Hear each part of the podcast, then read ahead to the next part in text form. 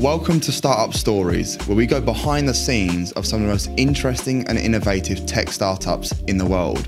Each episode will bring you in-depth interviews with entrepreneurs and business leaders, sharing their personal stories on success, failure, and everything in between. So whether you're an entrepreneur yourself or someone that's just generally interested in the world of startups, then Startup Stories is the perfect place for you to gain insight and inspiration into some of the most exciting players in the game. So sit back, relax, and join us on a journey of startup stories. Hi, Casper. Hey, Jordan. Thanks for joining me on the Startup Stories podcast. Thanks for inviting. No problem at all. So, of course, we're going to have a lot of listeners that don't actually know who you are. So could you give a brief introduction into yourself? Oh, yeah, absolutely. I'm currently the co-founder of Polimec Protocol.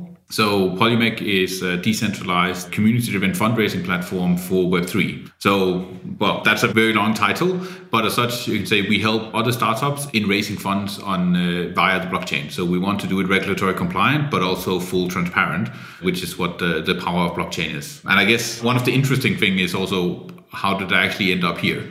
Because talking sort of a bit about startup stories and sort of how I end up in a blockchain startup in Switzerland, like my initial background is from auditing and accounting. So I started out now many years ago in KPMG as an auditor, and has been through various corporates. I guess the biggest one that people might know would be Maersk, container shipping company, but have after that basically been in startups for the last, what are we talking about, like 8 years or something now.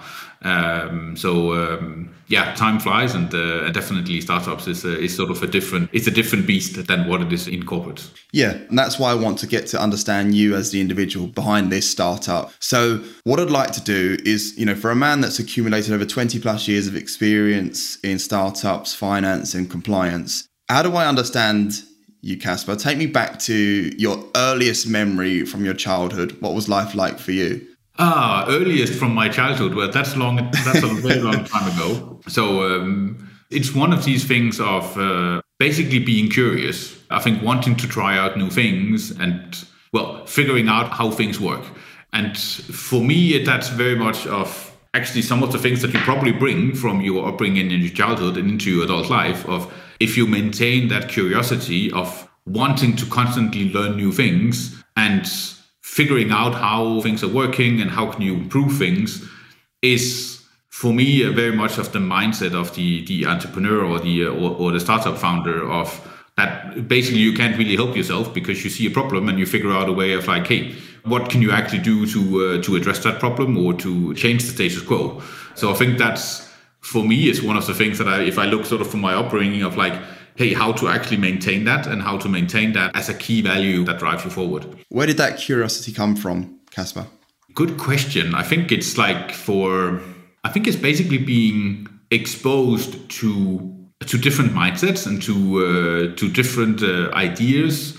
I think one of the things remembering from childhood is probably also on what your parents actually are exposing you for, what your family is exposing you for when it comes to just expanding your scope and your world of, I think some of the memories I have from my childhood is very much also on like going to vacations where you're sort of, or not even just vacations, but also getting exposed to like, to arts, culture, different environments, different people.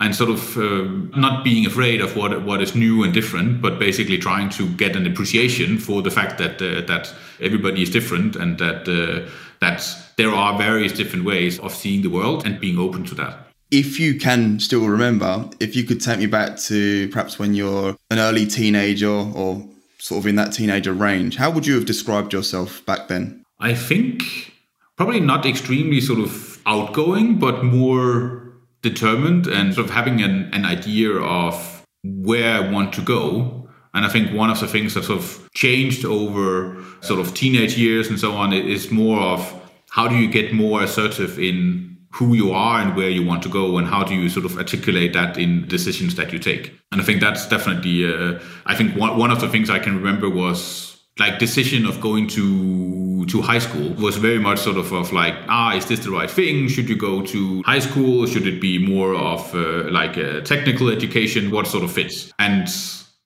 I think that's one of the memories I still have of being, of at that point, getting quite assertive with both parents, but also like teachers and so on, of like, hey, this is what I want to do. Even if you think for other reasons that this is the wrong way, then I think this is the right path for me. And sort of being assertive in that way and trying to shape your own destiny rather than to just go with the flow, but basically saying, I have an opinion about what I want to do and what can I actually do to make that happen? What are the things you can do to push yourself forward and get you in the position that you want to be in? So let's talk about your educational background. You chose to study in business and business economics. Why did you choose to go down that path? I originally actually applied to become an architect. Okay. And that didn't happen. Then business sort of became the second option, actually after taking a year off of just to work and well, basically just have a cutoff from studying. Ended up in business school and figuring out what are the opportunities actually there. I think one of the good learnings from that was very much of being at a very small university. I'm originally from Denmark, and the university where I did my bachelor's was basically a branch of a larger university, and I think there was a total of probably 100 or 120 students or something. So a quite small environment, but that also gives you different opportunities than when you have a large university with tens of thousands of students.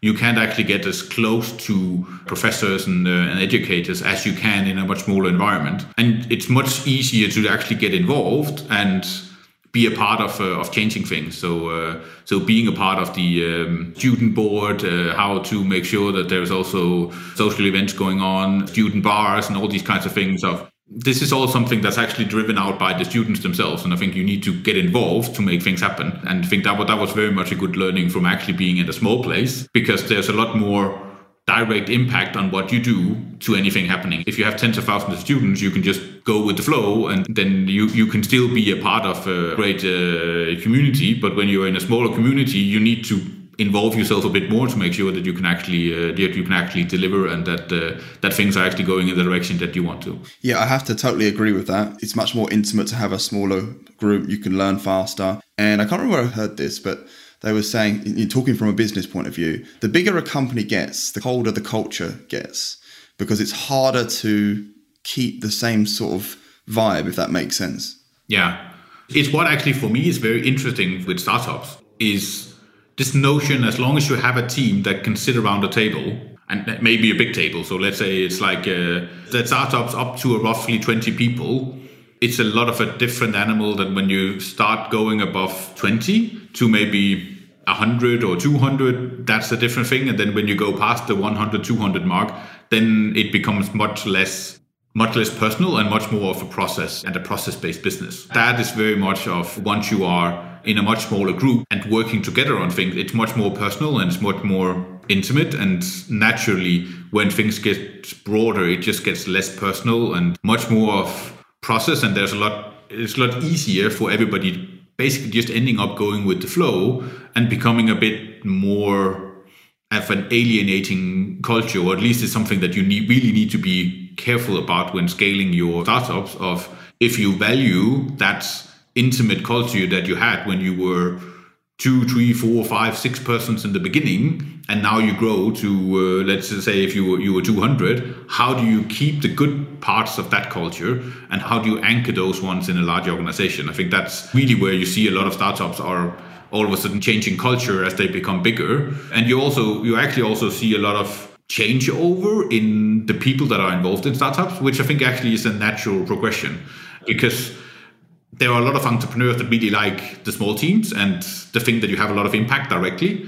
And then when it becomes a much bigger venture with a lot more process, then it becomes natural that you need other people with potentially different capabilities to deliver in that case. Yeah, you're absolutely right. It's a bit of a catch-22 situation. Of course, most businesses want to scale, they want to grow, but at the same time, you don't want to lose that personal touch. And I think, you know, when you start to lose that personal touch or things start to change, when you can no longer remember everybody by their first name, I think that's one of the first indicators that your business is getting quite big, which is natural. And I guess the only way to sort of solve that is to have, you know, managers and departments to make sure they know their team very well, because, you know, ultimately people work for a manager, not for a company. And that's what keeps people in a business long term that I've noticed. Okay.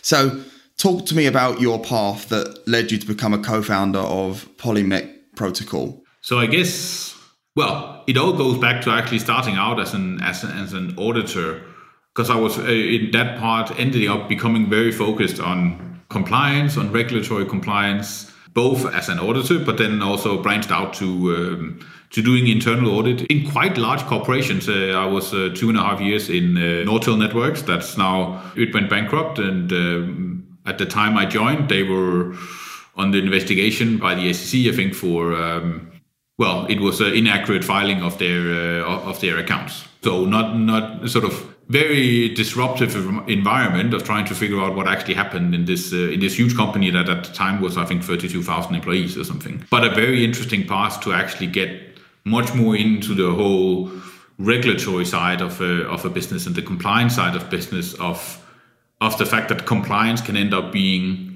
it can be a make or break part of your business if you don't pay attention to it. But if you have it as a part of the ground thinking up from your business, then you can incorporate it in what you're doing and making sure that actually, now going back a bit to the culture talk, of that this is actually part of your culture, that you actually have a culture that promotes that compliance. And then after that went in other larger Danish companies, one called Christian Hansen, doing food ingredients. I was leading up the internal audit department at that company that was private equity owned, and that was through an IPO. So very interesting times of actually building up processes and procedures to make sure that the company is actually ready for an IPO. And then subsequent to that went to Maersk, the Danish shipping giant, mainly doing, I think right today, there's mainly container shipping, but at that time also a lot of oil exploration and oil services as well. And that was where a lot of my entrepreneurial starts happened there. Because Maersk is a huge company with hundreds of thousands of employees, but the part I was in was we were buying and selling fuel oil for the ships in the group. So basically it was commodities trading. And we were a small team of, I think, 40 people when I started, of trying to figure out how do you optimize these things for this huge organization, but had a lot of autonomy of basically being a startup within a corporation. Because commodities trading is something that it's just extremely fast, and the time to decision is really, really short. So it's something that usually doesn't work well with huge corporates with long paths to decisions. So the setup was much more entrepreneurial, and you could end up trying out a lot of things on that setup of a smaller group.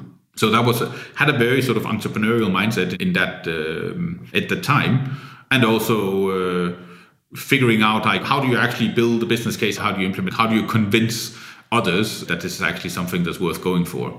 And that ended up in me, after Maersk Oil Trading, did my first startup, which was a GDPR compliance software as a service platform, which were really interesting to build, learned a lot, used 2 years on it. And then we ended up selling the basic software afterwards, because we never really managed to get the proper product market fit for what we were doing. At the time, it was doing a software as a service solution to smaller companies for doing GDPR. Basically, being able to do their privacy policies and procedures around compliance with GDPR. But at the time, I think, and maybe even that's still the case today, that you have larger companies that are very afraid of GDPR and privacy data, and then you have other companies that are sort of like, it's okay. And so you end up with coming up with a solution of like, hey, you can do it fairly easy and fairly cost effective. But if the customers on the other side is sort of either they're so afraid that they don't care about paying 100K to a lawyer to fix it, or you have other ones that are like, I don't want to pay you $10 because I don't think it's a problem, then it's difficult to sell a solution that falls square in between these two endpoints. So a very valuable learning, but also I think we ended up with a good product, but the product market fit never really ended up being there.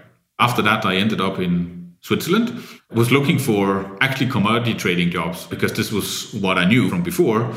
But then there was this opportunity with a company called Web3 Foundation about supporting the next generation of the internet, Web3, and making sure that you have a free and open and transparent internet for everybody. And that was sort of my venture into to blockchain at that point. So they were looking for a CFO, and I thought, like, hey, this sounds really interesting. It's a startup, it's blockchain, so it's not so fine. It has some, it would have something to do with capital markets, but also something to do with the privacy side of actually coming up with technological solutions that can solve some of the things I worked with before. So I ended up getting the job at Web3 Foundation, and one of the things that Web3 Foundation is doing was issuing both the Kusama and the Polkadot blockchains, which I think Polkadot today is on the top 10 of the largest blockchains out there. So very interesting time, and getting deep into something that's very deep tech, and something that's also very entrepreneurial, and something that's quite disruptive in what you can do.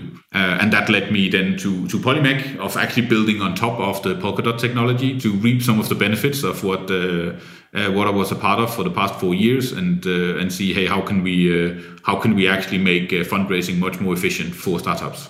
So to make sure I understood you right on the last part, the Polimec idea, did it come off the back of Web3 Foundation? Yeah, I think it was some of the things that you can say it's not as such related to Web3 Foundation, but what Web3 Foundation managed to do with Polkadot is as such, you can say it's infrastructure to build other projects on top. So Polkadot in itself is an interoperability shared security layer for anyone else that wants to build their solutions on top of the Polkadot blockchain. So what you then have on Polkadot is you have a lot of different companies that actually are building their own unique use cases on top of that infrastructure. So it's a bit like I think we used before of like that Polkadot could be sort of like the subway in a city, which is really, really useful if you have a lot of companies building or buildings on top where you have people living in older buildings. Then the subway is really, really useful.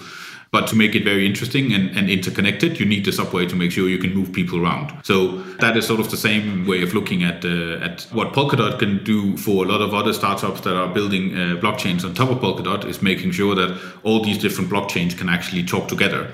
And this is what we are then leveraging with what we're doing on Polimec of saying that you can talk to a lot of other different blockchains, making sure that you can do fundraising completely transparent, because it's blockchain, so everything is accessible for anyone. But with utilizing other blockchains on the Polkadot ecosystem, we can also make sure that there is a performance of KYC, being compliant with fundraising rules and the like. So it's one thing having a good idea, which we all have, and then there's another thing actually turning your idea into a reality. So what was it about this idea with Polimec that made you think, you know what, let's make this happen. Let's do this for real. I think one of the things were actually sort of like, now we talked a bit about my background sort of in compliance and finance, and blockchain is something that I think at least in the general public is seen as sort of being very deep tech and very sort of, but you need to be a coder to be able to understand it. And I would tend to agree that a lot of the use cases currently on blockchain is very, you need to be able to at least be curious enough to try to understand the code and how coding works. I think blockchain is now at an impasse of where you can actually start to do real world use cases where you have much more mass adoption because you have the direct access to the user. So you don't need to be a coder to be able to use it. And for me with Polimec was a lot of discussions back and forth with my co-founders of how can we build it? How can we build the use case around it? What are the incentives that we need to have on the blockchain to do it? And one of the interesting things is a lot of what we're building is a lot more, you can say, financial compliance and game theory based than it's necessarily coding based. So a lot of blockchain is, I wouldn't call it common sense, but a lot of it is incentive structures, making sure that you have the right incentives for people to take the right decisions through the protocol. What you can say is, as such, you can say blockchain is making sure that you can have a fully decentralized system, but you need to make sure you have the right incentives for people to work together as a community. Because since it's fully transparent, if there are inefficiencies somewhere, then you have people that potentially would use it because it's fully open, and anyone that can exploit it somewhere for for gain over others would do it. So in the essence of designing blockchain is much more of making sure that how do you actually have the right design of your process and the incentive to make sure that it's actually something that provides value to all the users of the chain. So I saw that as being talking about something that's very that in the compliance space and in the fundraising space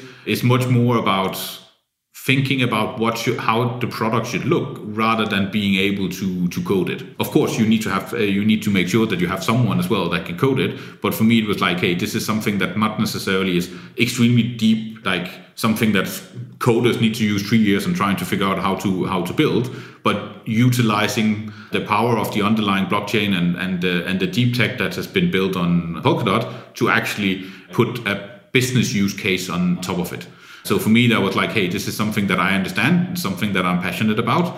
And this is the opportunity to actually create something that is missing in the space today. Yeah, it does look very interesting, I must say. And what I wanted to ask, I know that it's, only 3-4 months into Polimec. Is that right? Well, yeah, well, you can say officially, yes, but we've been working with it for a year and a half or something in some way or form, yeah. Okay, gotcha. Well, so you have that, and of course you have 20 years plus years on your resume with some large corporations as well. From what you've seen and taken it into Polimec, I guess, what would you say is the one most essential key ingredient for a successful business? I'll go back to a bit what we talked about in the beginning of curiosity. Because if you're not curious, you'll just go with the flow. And I think you need to have the curiosity to wanting to understand how... Well, this sounds very philosophical, but wanting to understand how the world works and wanting to figure out how can you actually improve that? Like, how can you make things easier for users of the product that you're building? And that's not only in the beginning, but I think that's the constant thing that has to drive you forward is curiosity, how to improve, how to make better products and how to make a difference for your users. That for me is really key. But also what is really important and why I'm very interested in the blockchain space is that I think we are seeing the change of business models from these like very big global conglomerates of like Facebook, Googles and so on, to something that's much more community driven. And it really changes the way that you think about a business model, because a business model is to have a successful decentralized blockchain protocol is much more about making sure that people actually want to use your product and that you have the right incentives for people to use the product, but also to make sure that then you are sharing the benefit with your community. So today, a lot of the business setup is like, hey, you need to make money so you can pay your shareholders. But if I'm looking at blockchain, it's much more of like, if a big community comes together, then they create value together. And that value, you can make sure that the value is actually in the hands of the community and not in the hands of shareholders of the company. But it's all the users that actually gets the direct benefit of the fact that they are using the blockchain protocols. So I think it's very much of giving that power back to the community of users rather than giving a lot of like profits that goes to shareholders. So for that, I think it's really interesting to see how all of a sudden the focus changes a bit from doing something that can create quick profits to something that actually creates a big community that actually wants to use the product on a long-term basis. I like when you was talking about how to create a great product, the curiosity side of things and stuff like that. The thing that stood out for me was when you said about making it easier for the user. And I completely agree with that. I was literally thinking, when I perhaps look at two similar products that do the same thing in terms of the end result, but if one is just so much more easier to use, I don't care how good the other one is, I'm going to use the easier tool because you want to make someone else's life easier through that product, which I thought was a game-changing point that you made. So I wanted to highlight that for the listener. Yeah. Great point. It's an interesting thing to talk about that for blockchains, because I think blockchains is always like, but it's difficult and I don't know how to do it and so on. I think that part is also changing for the blockchain industry because everybody understands that you want to use a great product, but it needs to be easy to use. So the accessibility is definitely something that's really key there. And that's one of the things that we are also very passionate about with Polimec, of making sure that you want to use a product, or you want to build a product that people want to use. You don't want to build a product just because it's a great product, but also because it's something that your users like to use and they want to use it over and over again. Absolutely. So how many people are Polimec now? Is it 10? So currently we are 10 people. A good mix of people with financial background, people with developer background, and coming together and making sure that you have the right different capabilities to deliver everything that's necessary to get the product off the ground. So how far do you want to take Polimec? Like how big do you want to grow, let's say, in the next 12 to 24 months? So I think when we're looking at in terms of people, then, well, maybe going to, I don't know, 15, 20 or something like that. But for me, and that's actually one of the things you can do with blockchain, is that you don't necessarily have to have a huge organization to support the product that you're building. No. Because the scalability that you have by using blockchain technology is just there. So you can make a mass market global product from day one. The thing is, it's a challenge because it always takes a long time to get off the ground, because you need to make sure that you have something that actually works from day one and that is available, open source, transparent on chain. So it's difficult to do a lot of tinkering, because that's the usual or the traditional way of doing startups. It's very much of like, hey, you try different things and then you are figuring out what works, and then you get your product market fit that way. In the blockchain world, it's slightly different because it just takes a long time to actually build something you can push out to the market. Just because in a decentralized, trustless infrastructure where you don't have control over what happens. So if you do coding mistakes or something in your product, someone will exploit those mistakes. You really need to be quite careful in what you're building. And that just requires you to be very much outgoing and talking to your customers upfront to understand what are their requirements, what are the things that they would like, what are the things that they need, and what are the things that they actually want to pay for using. So there's a lot more iterations beforehand with partners, potential customers, on figuring out how to build. And then unfortunately it takes quite a long time to get off the ground. But then once you're off the ground, then you have the full scalability and you can scale a global product with a very, very small team. Yeah, that's true. I'd say quality over quantity, right? Yeah, exactly. And I think I speak for many businesses, hiring the right or wrong people can be make or break for a company, because ultimately the business is the people, right? Yeah. And from where you are now, or in general when you've been hiring or plan to hire, what would you say is generally your toughest challenge when it comes to finding the right people for Polimec? Well, it's getting easier now because prices for tokens are not what they have been. So a lot of other blockchains are not necessarily hiring as much as they did before, but definitely getting the right developers with the right passion to do things is really key and can be extremely difficult. There are so many different coding languages out there, especially when you look at blockchain. There is actually not that many candidates that have experience in that part. So getting the right developers, actually both for the blockchain part, but also of getting developers that can bridge that gap between your front end and your user-facing side, so the UI UX part, and the blockchain, so that you actually can, because your front end and your UI UX is what your customers are going to see. Of course, there might be someone that also sees the backend blockchain code and are interacting with it directly, but probably 95% of your users are going through your front end app. So that goes back to what you're saying of like, how do you actually build a great product with great usability that people want to use? Not just saying I have the best tech, but I also have the best user interface that people want, that people really want to use. And I don't see actually there is that many that are candidates that are basically covering that, bridging that part, because you really want to make sure that the ones that are doing your front end and your dApp is really understands blockchain as well, because otherwise you get it disconnected. So really making sure that you have a kick-ass development team is really important. But then also when it comes to the business development part of how do you make sure you are onboarding the right customers? How do you understand your go-to-market strategy? How do you actually build that up? That is almost equally important, depending on the product, of course, that you're building. But you need users. There's a lot of this idea, especially in blockchain, of like, hey, if we build it, then people will come and use it. To a certain degree, they might. And especially if everybody, if markets are going up and everybody thinks they can earn a lot of money, then people are going to use something where they think they can earn a lot of money.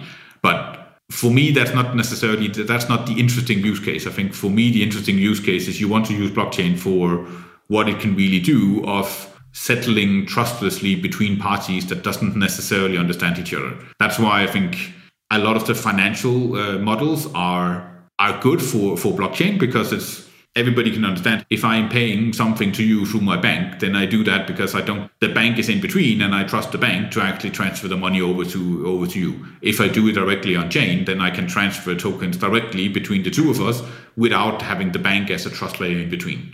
So that use case for blockchain is really is more or less already established.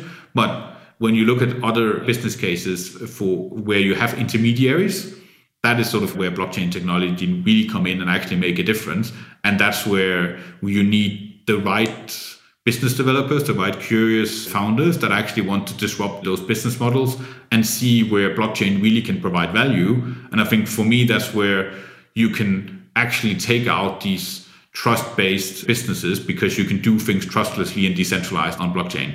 What drives you to pursue what you're doing with Polimec? I guess in the end, I've been thinking about it for the last couple of months and so on. I think I'm sort of like changing sort of some of the beliefs in how you actually are doing business and what actually provides value. Because coming from a lot of big corporates, then a lot of and also corporates that are listed on stock exchange, a lot of it is sort of profit driven. Of how do you make sure you can actually create profits for the next quarterly reports or something like that. Where really what I see in blockchain is that now you can actually change that narrative to create value for your users, and the users will automatically get part of that value if you have the right incentives, and anyone can be an owner of these chains, and that you are then both an owner and a user at the same time. So it's not like you're just a user and then someone else earns money on the fact that you use a product, but you're both a user, but you also reap the benefits of the fact that the network effects on a business creates value for the business. So this whole change to something that's much more community owned,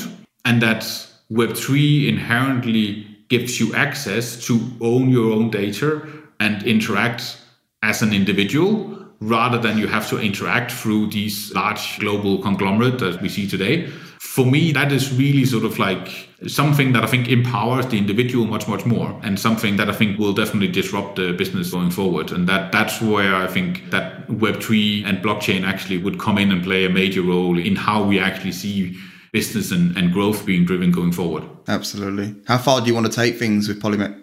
Well, as far as we can go. I think now we're talking fundraising and doing it regulatory compliant, and we have KYC and so on chain. But you can say the technology has a lot more use cases underneath the same umbrella. So fundraising, definitely, that's sort of the first path we are going for. But definitely have other ideas to how to utilize the same narrative of taking away the middleman, making markets much more transparent and accessible for anyone, but still making sure that you do something that's compliant, that protects the users as well, and that you really have something that is a long-term infrastructure for regulatory compliant DeFi in the blockchain space. Amazing. Looking forward to watching Polimec's journey and seeing how far you guys really do take it. Now, there's obviously going to be a lot of people listening. You've got, as I say, 20 plus years of experience in the game.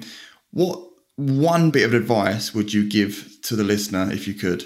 I think going back to some of the things we talked about, I think it's definitely staying curious, challenge the status quo, and figure out what, if you see inefficiencies, then what are you going to do about it? Like, I think today there's a lot of like, there's a lot of chatter on social media and so on, and people are like, this is not nice, and this is not nice. And everybody talks about things that they don't like or things they want to change.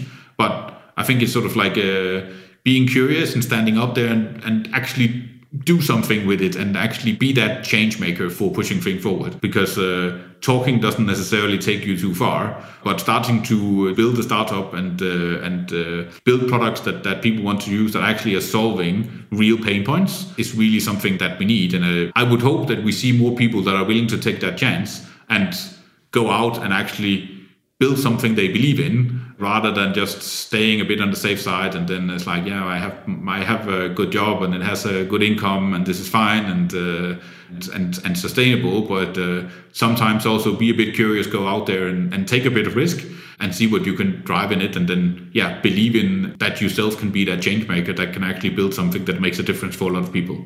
Kasper, I have to say I 100% agree. I think it's curiosity which leads to great ideas and ideas to explore new avenues. So curiosity is definitely the key message of this podcast. I want to thank you for joining me on the Startup Stories podcast. I look forward to, as I say, following your journey and see how Polimec get along. Thank you very much for having me. Thank you. It was very nice. No worries. Take care, my friend. Bye-bye. Bye. Thanks for listening to this episode of Startup Stories. I hope you enjoyed hearing from our guests and learning more about their journey in the startup world. I'll be back soon with another exciting episode featuring a new guest, so make sure to subscribe to Startup Stories so you never miss an episode. Also, don't forget to follow me on social media for updates and additional content. And if you have any suggestions for guests or topics you'd like to hear about, please reach out to me. And as always, I appreciate your support and feedback. Thanks for listening, and I'll see you next time.